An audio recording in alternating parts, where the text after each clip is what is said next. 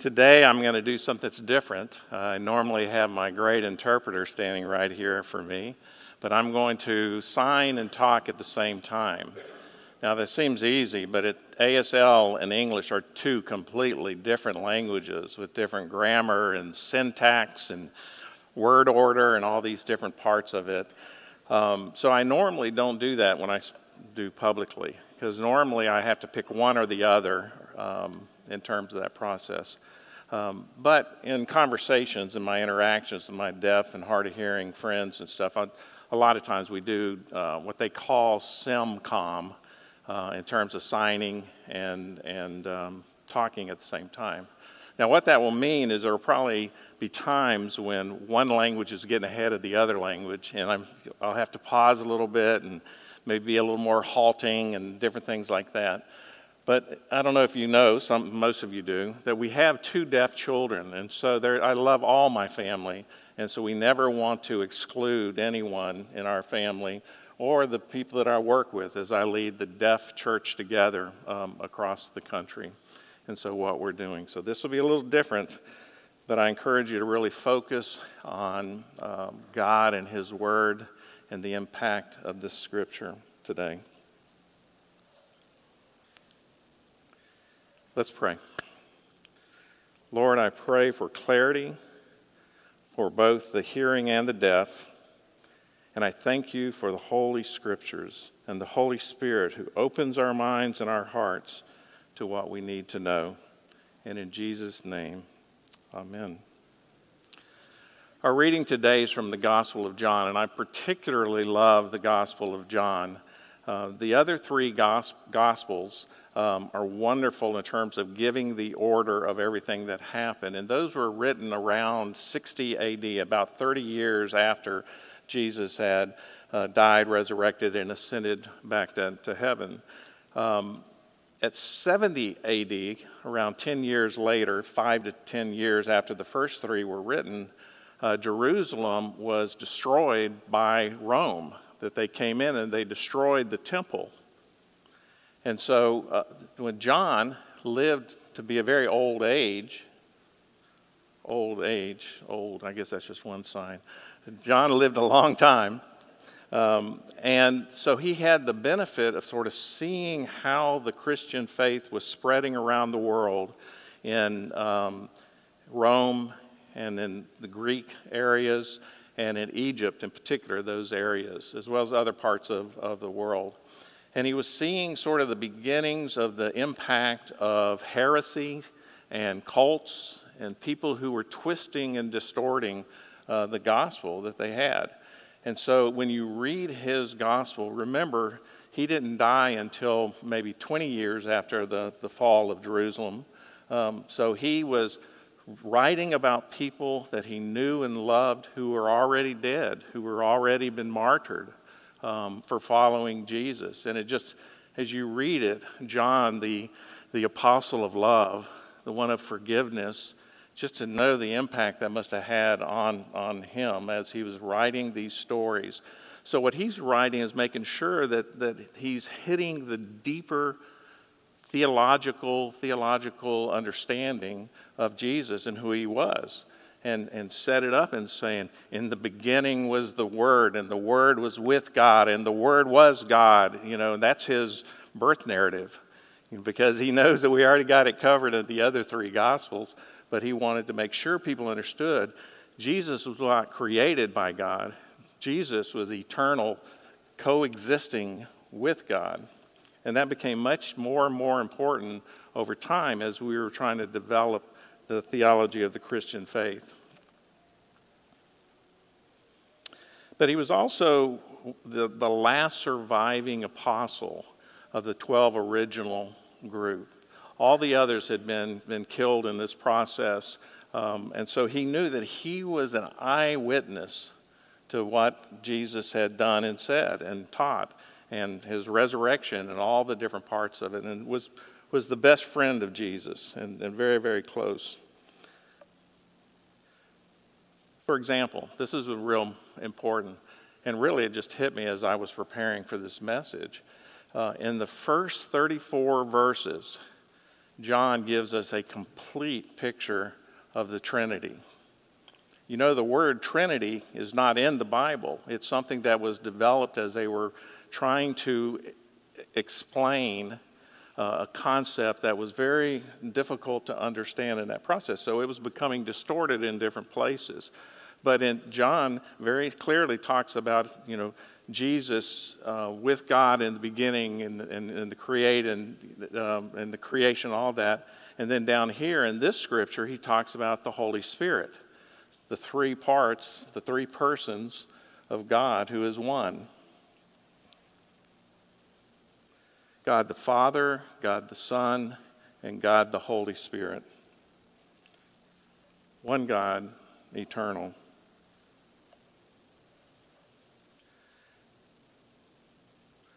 This is why the importance of the first seven church councils was so essential, because by that time, and that was in the um, fourth and fifth centuries, um, they had really gotten implanted a lot of these heresies, false teachings, and false things that were happening. So they had to meet and they had to study and they had to discuss and look at the scriptures. They were not adding anything to scripture, they were clarifying scripture and summarizing it in a way that it would stand up 2,000 years later as we, as we followed these things. And that's where the creeds come from as they developed. The first one being the Apostles' Creed, that really started very, very early in the church, um, developed, and then um, the Nicene Creed. And then the last one, um, which I'm going to mention a little bit more about, is the Athanasius Creed, um, which has a very, very interesting story behind it. So let's look at John, the first chapter, verses 35 to 40, 42. And I want you to notice this pattern of calling and response and action as we look through these pieces. Because again, always when you read John, always read him on two or three different levels in terms of really digging into what he's communicating um, in his gospel.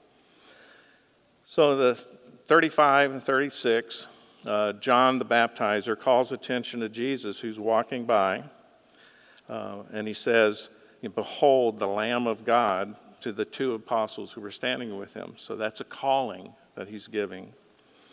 The two, two disciples heard him say this, and they followed Jesus. That's a response and an action. Then Jesus turned and saw them following and said, What are you seeking? That's a calling. And they said, Rabbi, which means teacher, which is one little hint that John knew that he had a Greek audience out there because he has to explain what a Hebrew word means, um, which means teacher. Where are you, where are you staying? That's a response. And Jesus said to him, Come and you will see. He's calling. And they came and they saw where he was staying, a response. And they stayed with him for that day, for it was the 10th hour, which is four in the afternoon, um, as, as you read that and understand. An action. Calling, response, action. Calling, response, action. So now let's jump down to verse 41, where Andrew, he found his brother Simon, and he said to him, We have found the Messiah which means Christ. Calling, it's calling to Peter. He brought him to Jesus, a response. And then Jesus says, he looks at him and he says, You are Simon, the son of John, and you shall be called Cephas, which means Peter. The sign for Peter is Peter. And Peter's life would never again be the same. Resp- calling, response, and action. You know, it's something we do every day in our lives, if you think about it in parenting, in work, church, recreation. I remember when I first met Kathy, my brother and I were invited to play music at her parents' house for a church youth group event. After meeting her, I was impressed and I wanted to get to know her, so I called. Would you like to go run errands with me? That was my opening line. She responded, No. uh, I have something else planned. And I acted, hmm, I need a better plan to, to get to know her. So the next day or so, I called again. Hi, I'm playing guitar at a wedding, and I'd really enjoy getting to know you. Would you like to go with me? You can meet my brother and his wife and their five year old son. Sometimes you have to make the call a bit more attractive. And she responded, Sure, why not? Not encouraging, but still a yes. So I picked her up in my 10 year old car and began a lifelong process of winning her heart. After about a year, we both felt called to get married to each other. It worked. And here we are 46 years later. So it's very So it's very, very practical that we see and experience. But let's look at the theology behind those, those three words call, response, and action. John lays out this pattern in his interactions with all the disciples, with Nathanael, who's next in the, in the gospel with that. We are called by God into a relationship with Him. That's grace. We respond to God by opening our minds, opening our hearts. That's faith. And we act on our response through changed lives and priorities, and we call this works. Ephesians 2:10 says that for we are his workmanship created in Christ Jesus for good works which God has prepared beforehand that we should walk in them. So this brings us back to calling and response and action. About 250 years after John wrote this gospel, many of the Jews and Christians had fled Jerusalem to Alexandria, Egypt. And a Christian bishop there was named Alexander. One day, noticed outside his window a group of boys who were imitating the ritual of Christian baptism down at the water, at the shoreline. He sent for them to come up and talk to them, and he discovered that the one who was acting as, as bishop, really did a good job in that process. After questioning him, this bishop, Alexander, told him that his baptisms were good and that based on what the boy had said and done with the water, but he didn't want him to continue doing that again until he had properly catechized a person, teaching them the basics of the faith before he did the baptisms. He talked to the group of boys and invited them to begin that journey of theological training to become priest. Well, this boy who had done the, the, the drama the, as a bishop um, became a priest himself and eventually became the bishop of Alexandria, had assisted this first bishop, um, and then had become a bishop, um, bishop. His name was Athanasius just like the creed. He would almost single handedly save our Christian faith from the heresies of Arianism. He got exiled five times by the, the Roman leaders there, and he went to a monastery where he really went deep in, in abiding in Christ and he'd come back. But he really stood almost alone in preventing this, this false narrative that Jesus was created by God, then he would become a creature, not a creator, as part of the Godhead.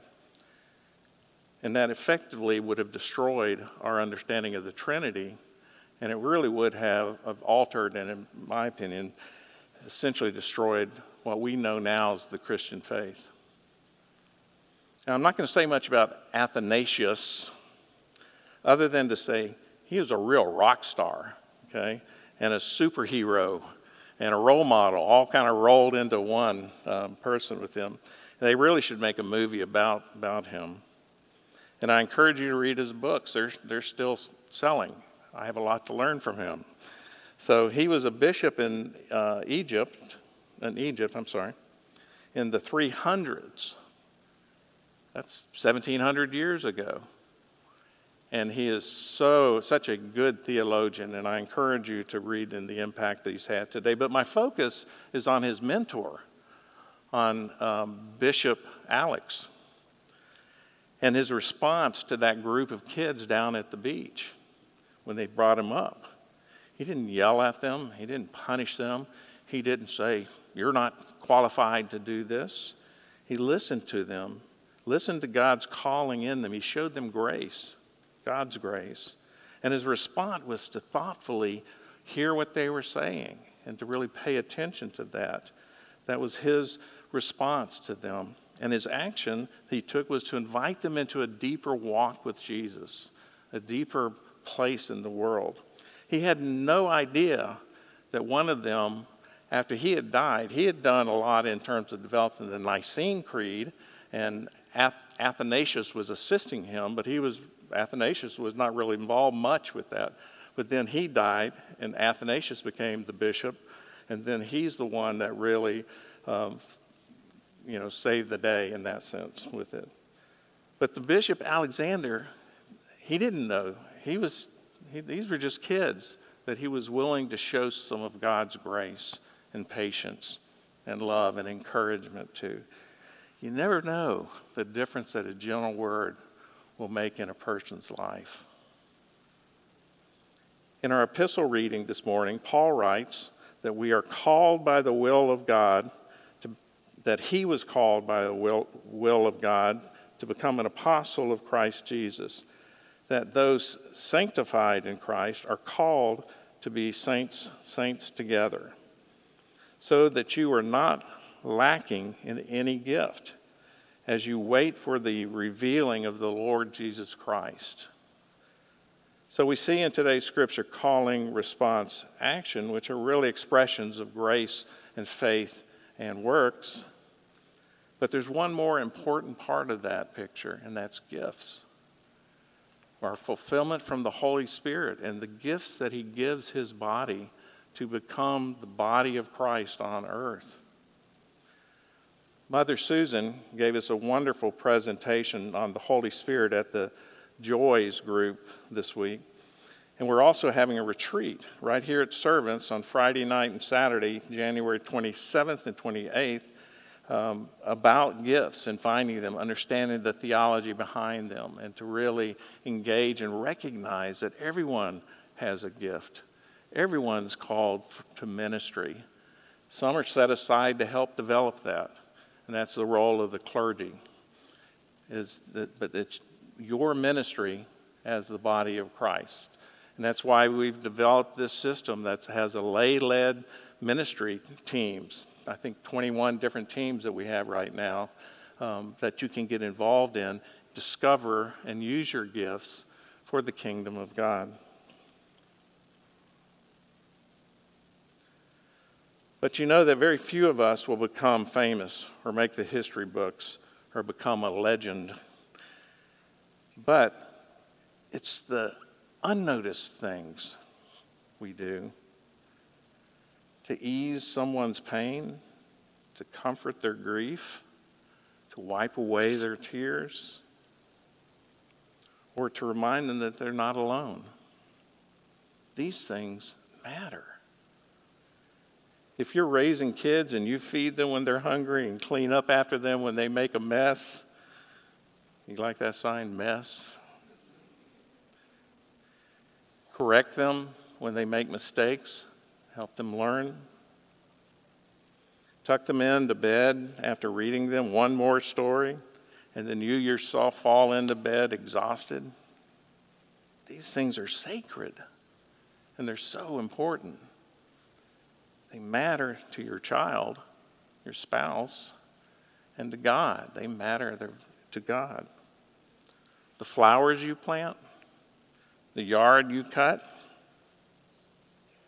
the car you wash, the clothes you fold, the trash you pick up, all these things matter.